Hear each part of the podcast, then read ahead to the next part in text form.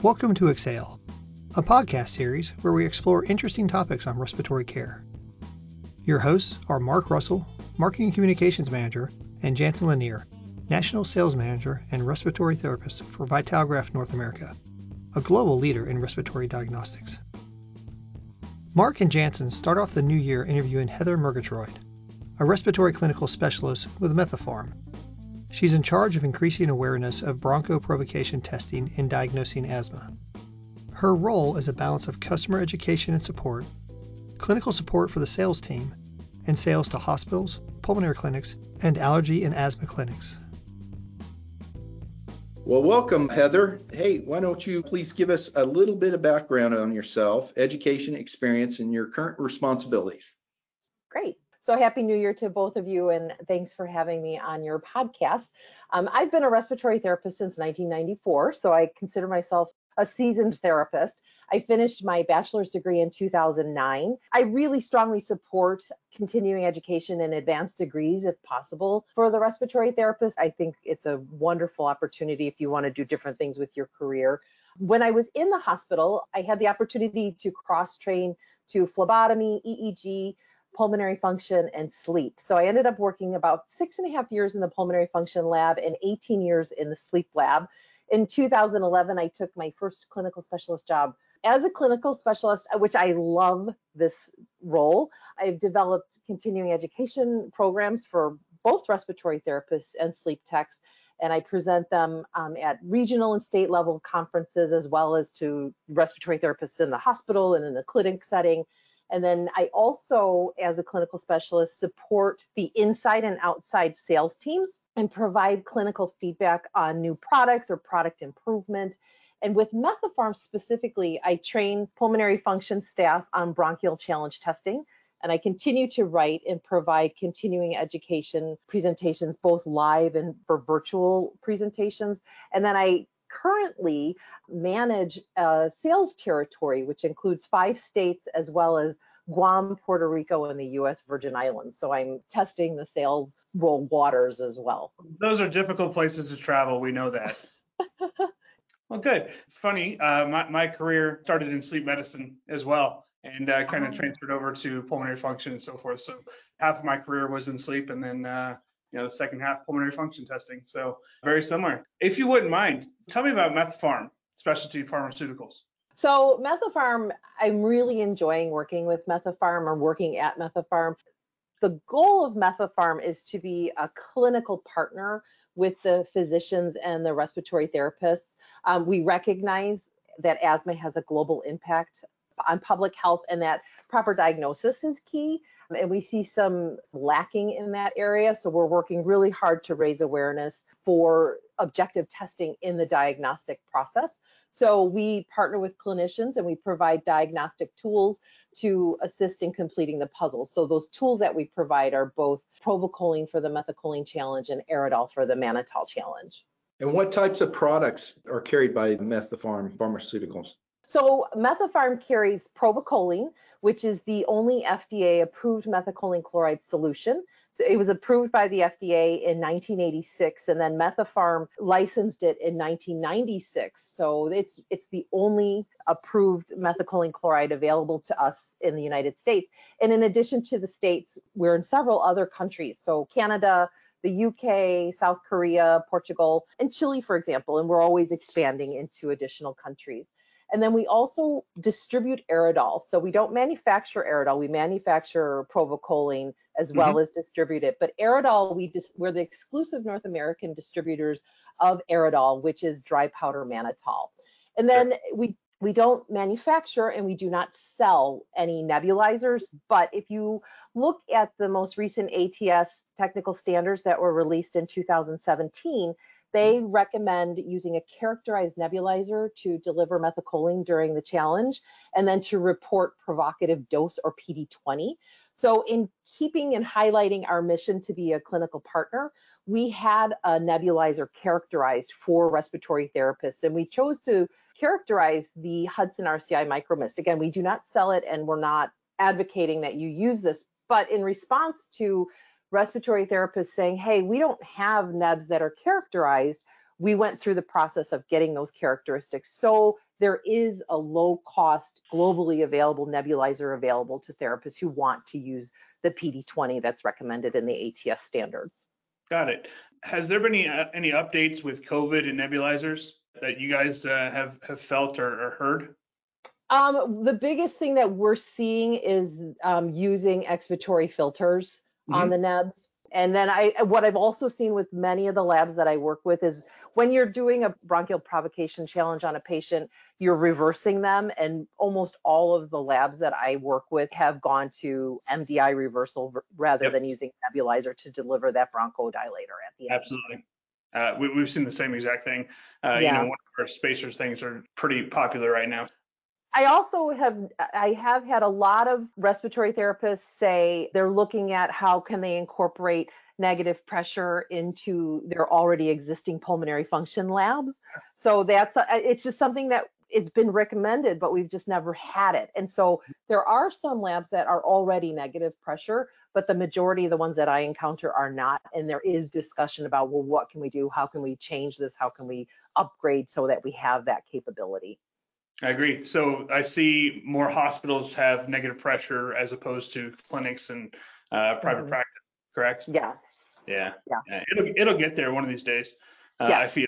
I mean, I think when the price point comes down on some of those uh, systems, it'll be mm-hmm. easier for the private practices to go ahead and, and scoop those up. Yeah, for sure. So so next one I got is uh, what's methacholine challenge testing and uh, bronchoprovocation so the methacholine challenge is a type of bronchoprovocation test. So there are several yep. different ones available to us in the pulmonary function lab. Aridol, the mannitol challenge is another. So mm-hmm. bronchoprovocation challenges are indicated when asthma is suspected, but the traditional testing of spirometry doesn't provide a clear diagnosis. So the patient comes in, says that they are experiencing you know, coughing, wheezing, chest tightness, those types of symptoms, which are really non-specific. And so we test them with spirometry, and the spirometry just does not support an asthma diagnosis. That's when we bring in a bronchoprovocation test. So provocholine is indicated in patients who are five and up as long as they can follow instructions and perform repeated and reproducible spirometry. It's considered a direct bronchoprovocation stimuli, meaning that it binds to the receptors in the airway smooth muscles. And in responsive patients, you'll see changes in their pulmonary function. So if you have a patient who does not have asthma or who has non-responsive airways, you're not going to see that bronchoconstriction and those drops occur in the patient's FEV1. So I had a methacholine challenge. I don't have asthma. I don't have hyperreactive airways. I had a negative methacholine challenge. And the strength of the methacholine challenge is to rule asthma out. So it's a sensitive test. So that's what we see it used for. When the question is to rule out asthma, the methacholine challenge is indicated. So why don't you tell me, you mentioned Aridol. What is that and how is it used? So Aridol is dry mannitol, dry powder mannitol, and mannitol is a naturally occurring sugar alcohol. So the powder that the patient inhales is actually sweet. So it causes osmotic changes in the airways that can trigger an inflammatory cascade to occur. So what does that mean? Um, we see the release of inflammatory mediators, and again, in responsive airways, we can see bronchoconstriction and we see changes in the patient's spirometry. And like the methacholine challenge, we're measuring the patient's FEV1. And that is true of all the challenge tests that are out there, whether it's an exercise challenge or EVH, eucapnic voluntary hyperventilation. They're all looking at the patient's FEV1 and changes in the FEV1 specifically with the Aridol challenge, it is an indirect challenge, causes the inflammation to occur, the bronchoconstriction to occur indirectly. And this test is indicated for patients six and older, as long as they can follow directions and perform repeatable spirometry. So Aridol is encapsulated in a gelatin capsule and it's placed in a dry powder inhaler and it's delivered to patients in increasing doses. So you deliver a dose, measure the patient's FEV1, deliver an increased dose, measure patient's FEV1. Very similar to a methacholine challenge. And that's the beauty of these two tests is that you're constantly measuring changes or looking at the patient's spirometry in between doses before you deliver a higher dose. With Aridol, we're looking for a 15% drop or greater in their FEV1 from their baseline FEV1. If there's a 15% drop, the test is positive and we reverse them with a bronchodilator as we do with all of the challenge tests. So there are differences between the way any of the challenge tests are done or how they're performed.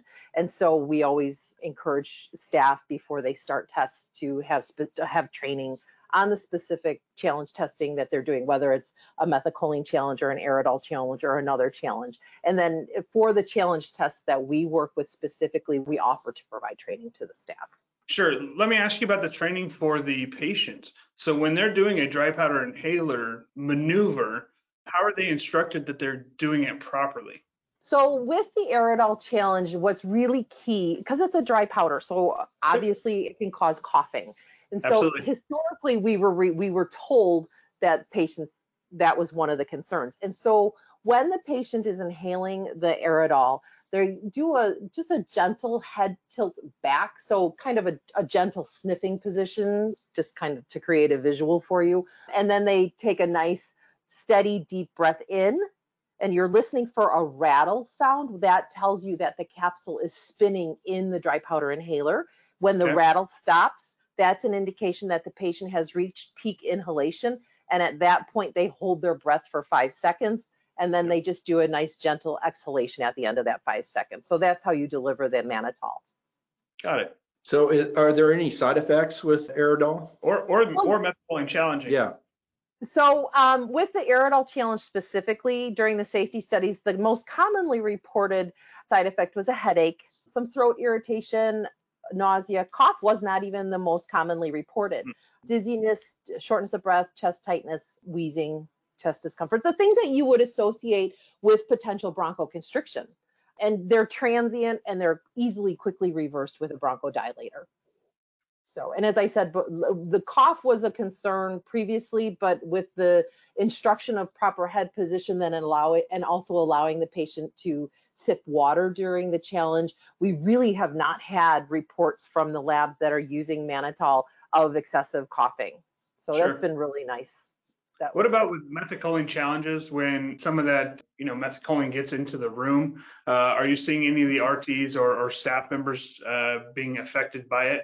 So I, I have had anecdotal um, reports to me of staff responding to methacholine challenges, and that kind of it goes back to being mindful and safe when you're doing a methacholine challenge. It is a bronchoconstrictor, so we discourage therapists with asthma from doing a methacholine challenge. Yep. Um, but if they are doing it, they should always take safety precautions. Wear a mask if they have a negative pressure room, obviously do your methacholine in the negative pressure room. Don't stand right in front of the aerosol if you're using a free flowing nebulizer. Um, use expiratory filters if possible. Make sure that they turn the nebulizer, the oxygen, the flow meter down um, before they have the patient remove the nebulizer from their mouth so that there's not just you know aerosol flowing throughout the room. So there are safety precautions um, I know that there are many labs that if they don't have a negative pressure room, they are using HEPA room air filters. Um, so mm-hmm. there are precautions that we can take. And it's always, uh, I say funny, it's funny as somebody that's seen it happen, somebody that's doing this uh, testing on, on, a patient and all of a sudden they're being reactive and they never realized their entire life that they were uh, asthmatic of some sort, right? Yeah, yes, yeah. yeah. It's interesting. We as the company, we would get reports of you know adverse reactions and things like that. And that's just not something that we've really heard of though. I again i hear it anecdotally in the field but i don't see any reports of that. Yeah. Do you see more people moving to products that keep everything contained? I know that uh, one of the previous products i had in my bag was one of those that uh, kind of had everything self-contained within a unit so it didn't exit, exit out into the room so you mean are you meaning like breath actuated nebulizers or nebulizers that have lots of expiratory filters and one way valves? Uh, kind of like the APS with uh, with Vyaire. Mm-hmm. So we do work with labs that use um, the APS for sure. In the most recent technical standards of 2017, they're moving away from dosimeters. Okay. Um, and so because they they discourage deep breaths and breath holds during the methacholine challenge because you can see some bronchoprotective effect occur And so they do um, encourage nebulizers, whether it's just a typical nebulizer or a breath actuated nebulizer. But I do have labs that work with APS and I have labs that still have, you know, other dosimeters that they use and they treat them with kid gloves um, because it's hard to get parts and hard to get them fixed. True. Um, so, but yeah, we do see that. Yes, absolutely. And you can do a methylcholine challenge with those those types of devices as well. We have lots of labs with Vyaire. Sure. Uh, another thing I had that was kind of off of our list was FeNO testing. So FeNO testing versus methylcholine challenges and bronchoprovocation. What do you see out in the field we're seeing more and more um, labs having FeNO not in, for use during the actual diagnostic, the initial diagnostic testing, but more in the maintenance um, to measure if there's any active airway inflammation occurring. Interesting. So on testing, it, it, since COVID started last year and and then this year, have you seen testing drop or increase? What's going on? Challenge testing? Yes. Yeah, we saw a huge drop, obviously, when COVID first hit. Yeah, labs just locked down and stopped all but very essential, you know, pre-transplant, pre-chemo types of high, of, high risk patients. Yep. Yeah, and so um, we have seen lab, they were slow to come back. There are some labs out there that never stopped, but we the vast majority of them really, really just slowed down extremely. Yeah um, now we're seeing them pick up. Most of the labs that I work with, or most of the area that I cover, are doing it. They've made changes though as far as timing. They they might only do them at the very end of the day. They might do them one day a week, but there's and they have extra extra time between the tests and things like that. But yeah, we definitely saw a, a halt in the challenge testing, and then obviously people have big backlogs in the challenge tests that need to be done. So a lot of catch up. Yes, so, a lot of catch up.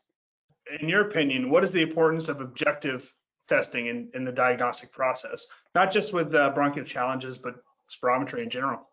I always point out to respiratory therapists that we work with really expensive and complicated diseases. So if you think about asthma or COPD or pulmonary fibrosis and things like that, our mm-hmm. patients are challenging. They are not the same. It, it, what what asthma looks like in one patient is different in another patient, and they're expensive. So if we look at the most recent reported costs of asthma, we see about 82 billion dollars in total costs. And the guidelines for asthma diagnosis indicate that spirometry is part of the process. That's where we start, is with spirometry. And unfortunately, research shows us that about half of the patients have spirometry prior to being diagnosed with asthma, and up to a third of them are incorrectly diagnosed. So there's a really good study that was released in 2017. The primary author is uh, Dr. Aaron out of Canada, and it was a multi-center study and they showed that's where this data is coming from that patients are just not having the spirometry that is recommended and they are being misdiagnosed. And when the spirometry is completed and it's inconclusive even you know the patients just don't have that bronchoprovocation challenge testing like a methylcholine challenge or an exercise challenge. And this is unfortunate because the symptoms reported by patients um, as i said earlier are not specific to asthma. So if I go through the list of commonly reported symptoms, shortness of breath, cough, chest tightness, wheezing, these describe a whole lot of diseases and many of them have very different treatments. So if you think about what does vocal cord dysfunction look like, it can present with wheezing, shortness of breath, chest tightness, and cough. It's not treated with the same types of medications as asthma. Anxiety, you know, panic attacks or anxiety disorder, chest tightness, coughing, shortness of breath, not treated with bronchodilators or any other type of asthma medications, bronchiectasis, CHF. They have the same symptoms, but they're treated differently. And that's where I get a little bit on a soapbox with respiratory therapists that we need to advocate for our patients to have objective testing rather than just treating the symptoms. So in the Aaron study that I mentioned previously, they had the patients who were participating in the study retested and they found 22 different diagnoses in the patients who had been previously diagnosed with asthma and they didn't have asthma they hmm. had things like vocal cord dysfunction chf yeah. bronchiectasis and and and gerd you know things that are not treated the same. And so, because asthma is so costly to our healthcare system, we as the, the experts in lung health have to advocate for patients. So I tell respiratory therapists who aren't who are not in the pulmonary function lab, if you're working with a patient who tells you they have asthma, but they've never had spirometry, advocate for them to get that spirometry done to make sure that they're on the right medications and they have the right treatment plan. Absolutely. You know, I, I speak to a lot of asthmatic patients, COPD patients, and so forth, and we talk about proper inhaler use. You know, I'm not trying to plug our product, but one of our products called the AIM uh, is an aerosol inhalation monitor, basically one that trains you how to use it properly. So when you are utilizing your inhaler, you're actually getting it into the lower lungs instead of just, you know, holding in the back of your throat, top of the lungs, whatever it may be. And I've had some patients that have gone through this, and then all of a sudden, two days later, they're giving me a hug because they finally can breathe. You know, mm-hmm. they're only getting half dose for let's say 15 years, and all of a sudden they get a full dose. Bam! It's like uh, you know, we were in sleep medicine. When yeah. somebody comes into the lab, they're upset about being hooked up. They get a good night's sleep because they did a split night, get a PAP, whatever it is, yeah. and they wake up, they're feeling great. And so once they go through that, and feel it and things are working properly, it's it's a game changer. Yeah, we always advocate proper technique of of mm-hmm. inhalation devices. Absolutely, and that's another thing that I talk about with the therapist is how often do we educate patient on their patients on their inhaler use when they have them? Once, my res- every, right, but what should it should be every mm-hmm. time we see them. Every exactly time we time. see them. One of the other things that the ATS talks about is not only do we diagnose our patients properly, but then we also have to follow up with them. So spirometry is not a one and done test for our asthmatic patients. They need to have follow up. We need to make sure that they're being properly maintained because if we have a patient who has asthma and they have that inflammation occurring in their airways, and it's not properly maintained, that's going to lead to more uh, rapid declines in their lung function and the potential for other things to start to develop as well. If they're not properly maintained, our job is not complete. Well, this has been very interesting. Uh, I've learned a lot. And do you have any other advice to some of our listeners? And a lot of them are respiratory therapists. Do you have any closing comments? I like to encourage respiratory therapists to do everything. I know we're so busy, but to do everything they can to stay up on the new medications that are available so that when a patient comes to you and asks about them, you have heard of it and you you know what it's indicated for. And then I also advocate for continuing education for our respiratory therapists. It's it's so important. We are the lung experts. We are the healthcare people that people should turn to when they have questions about their pulmonary health. And I just really advocate for the respiratory therapists to stay up on all the hot topics. So that's one of the benefits I think of your podcast is that you are providing that information to them through this format. And I appreciate exactly. that we, we also have webinars that provide uh, CEUs and things like that. But then, mm-hmm. you know, I, I, mentioned our spirotutor.com. It has the mm-hmm. concepts that also provides AARC credits. So, you know, yeah. we're always trying to be a resource. That's kind of my little stick for post COVID is be the resource, not the salesperson. Right. So, and that's and that's ex- absolutely our position as well. We do have CRCEs that are AARC approved on our website as well. They're specific to the methacholine challenge and the mannitol challenge, but they're good for any of the respiratory therapists. But if you have your CPFT or your RPFT designation. They are pulmonary function specific. So I love that we're having this conversation because clearly we all are big fans of continuing education for the respiratory therapists. And I think more of us need to be out there beating that drum saying, stay up on the, the latest, stay up, exactly. keep yourself, challenge yourself. No pun intended. exactly. Well, Heather, can you can you give us your website real quick? For the courses, it's courses.methapharm.com. Beautiful. Great. And then is it www.methapharm.com? Methapharm.com, yeah. Wonderful, Heather. Thank you so, so much. This has been very informative. And we ran into each other at the ACAAI, one of our first shows that we had last year that was live, and it was uh, It was great meeting you, and I believe you you've got a friend Holly that was a past mm-hmm. interviewee and on our mm-hmm. podcast, and it's great that we're all well connected and continue on to get information out to our audience. So thanks Definitely. again for being on. Definitely. Thank you for having me. You have just listened to Exhale with Vitalograph with your hosts Mark Russell and Jansen Lanier. Please subscribe to our podcast on podbean.com or find us on any popular podcast platform to catch our next episode. Thank you for listening, and we look forward to you joining us again on Exhale with Vitalograph.